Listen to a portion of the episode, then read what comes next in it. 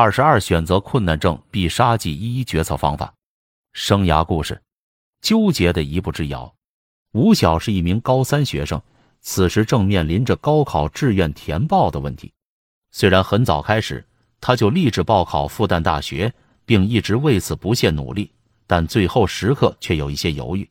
一来是因为几次模拟考中有一次成绩比复旦大学分数线低了一点，老师认为报考复旦有一些冒险，建议他谨慎选择。同时，吴晓的父母也劝他考虑同在上海的华东政法大学，他们认为学法律未来就业前景好，并且依照他的条件还可以拿到加分。在各种可能面前，吴晓开始不确定起来。第一志愿填报华东政法大学。虽然一定能上，但不能实现夙愿。填报复旦大学却没有百分百的把握，距离梦想只有一步之遥，竟如此纠结。无奈之下，他决定抛硬币试试，未来怎样就让上天决定吧。正面就选复旦大学，背面就选华东政法大学。第一次背面，吴晓想，怎么会是背面呢？三局两胜吧。第二次还是背面。他还是不愿意就这样决定，告诉自己五局三胜吧。最终五次的结果是三次背面，两次正面。吴晓心中还是觉得不能就这样选择，再试试吧。然而，当他准备抛第六次的时候，忽然间意识到，之所以一直抛，其实是他不愿意接受上华东政法大学的结果。自己的内心其实早已做了选择。吴晓笑笑，收起手中的硬币。志愿填报时，吴晓毅然填了心向往之的复旦大学，因为他知道无论结果如何，自己都不会说如果当初就好了。生涯之事，通常情况下，决策是理性和感性共同作用的结果。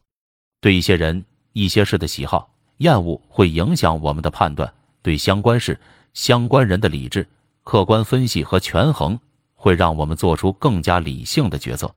理性和感性的成分多寡，是个人特质和决策情境不同而有所不同。本章将介绍几种不同的决策方法。理性决策工具：生涯决策平衡单。当我们同时面临几个选项，各有优劣，难以抉择时，决策平衡单可以很好的帮助我们对各个选项及影响因素做一个系统的梳理，权衡利弊，辅助决策。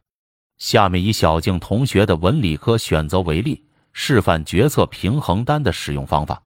步骤一：列出选项，写下目前面临的选择所包含的几个选项，如各门选修课程、几个备选社团、几个备选大学等等。对小静来说，就是列出文科、理科两个选项。步骤二：列出影响决策的参考因素，哪些因素是自己看重的，是兴趣。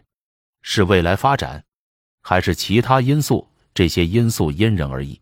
例如，小静同学在面对文理分科选择时，影响他决策的因素包括学科成绩、个人兴趣等等。如表七点三所示。步骤三：赋予各参考因素权重。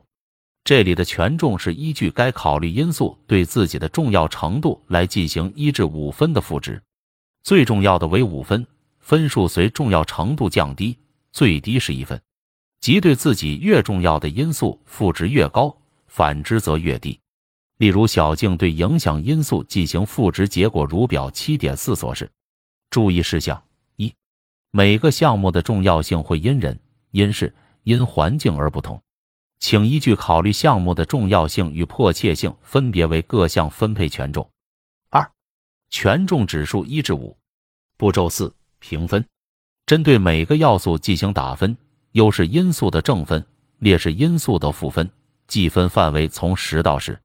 例如，小静对各要素的打分情况为：步骤五，用步骤四中各分数乘一个因素的权重，得出该因素项得分或失分，分别计算出不同选项的得失总分，最后计算出总分，并进行比较。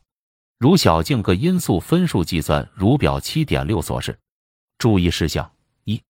将平衡单上的原始分数乘上权重指数一至五，最后再把得失差算出来。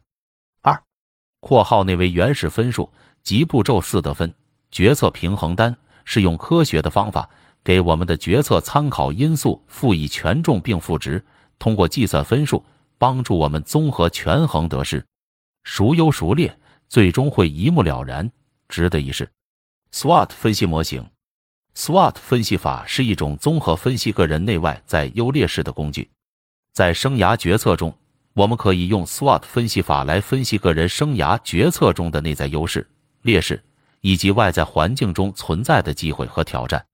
利用这种方法，可以从中找出对自己有利的、值得发扬的因素，以及对自己不利的、要避开的因素，发现存在的问题，找出解决办法。并制定以后的发展策略。S 代表 Strength 优势，指个体可控并可利用的内在积极因素。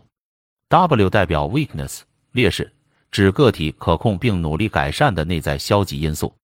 O 代表 Opportunity 机遇，指个体不可控但可利用的外部积极因素。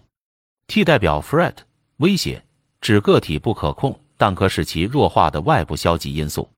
S W 是内部因素，O T 是外部因素。例如，通过上文的决策平衡单分析，小静同学倾向于选择文科。他的文科学习 SWOT 分析情况如表七点七所示。在这样的内外部条件下，小静同学接着分析出自己利用优势与机遇，弥补劣势并应对挑战的措施。直觉式决策，我们可能都有过这样的体验。明明理智上明白哪个选项是更有益或正确的选择，但仍然像生涯故事中的吴晓一样，难以做出最后的决定。决策的影响因素纷繁复杂，如所收集的信息是否完整和有效，是否有足够的决策能力，决策过程中是否伴随焦虑、压力等情绪，很多时候受到各项因素影响，我们难以用理智而系统的决策工具得出答案。绘画。幻想等直觉式决策的方法，能比语言、逻辑等更直接的反映丰富的内在情感世界，消除有意识的过当防卫，迅速进入内心，刺激感性与直觉的经验，投射未来的生涯愿景。因而，当理性决策工具难以作用的时候，不妨尝试用一些直觉式决策的方法去触及心中所想。生涯愿景图，下面。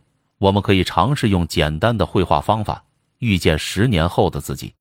准备好白纸和彩笔，找一个安静的地方坐下，可以动一动四肢和躯干，调整自己的坐姿，并做几个深呼吸，直到让自己感到身心松弛，感到安适、平静和放松。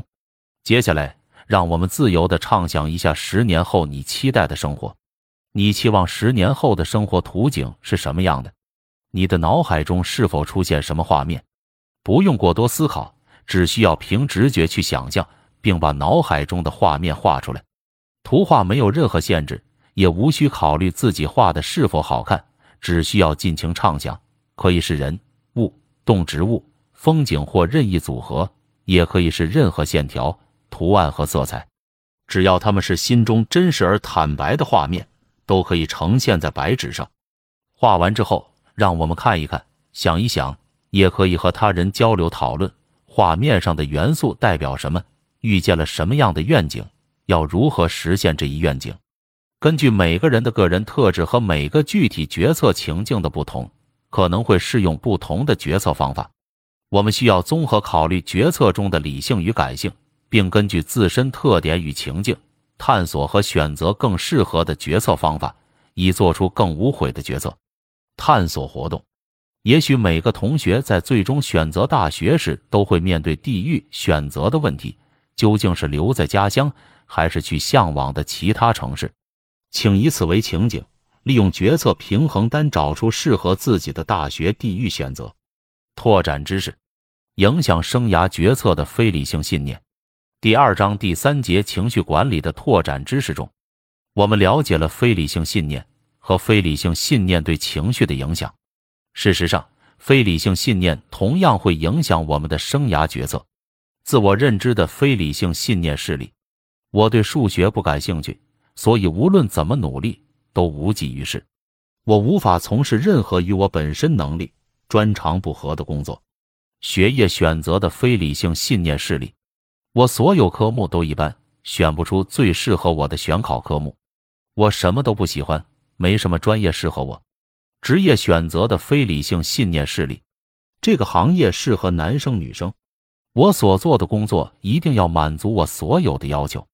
决策的非理性信念势力，在采取行动之前，我必须有绝对的把握。一旦我做出选择，就很难再改了。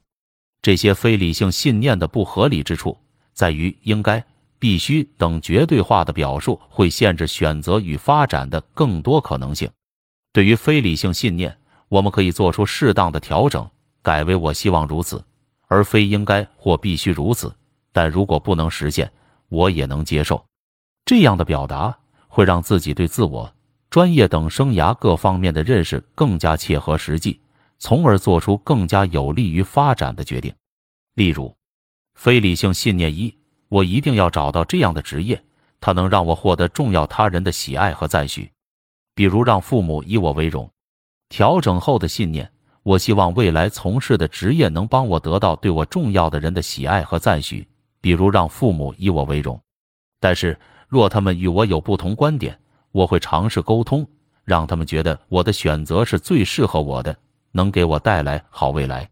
辨析：获得父母的认可，让父母以我们为荣，是很多同学希望达成的愿望。但是如果让这一期望通过职业选择来实现，恐怕会带来一些困扰和麻烦。毕竟大家对于各种职业的看法不一，甚至相左。能够达成一致固然是好，不能一致也要积极沟通。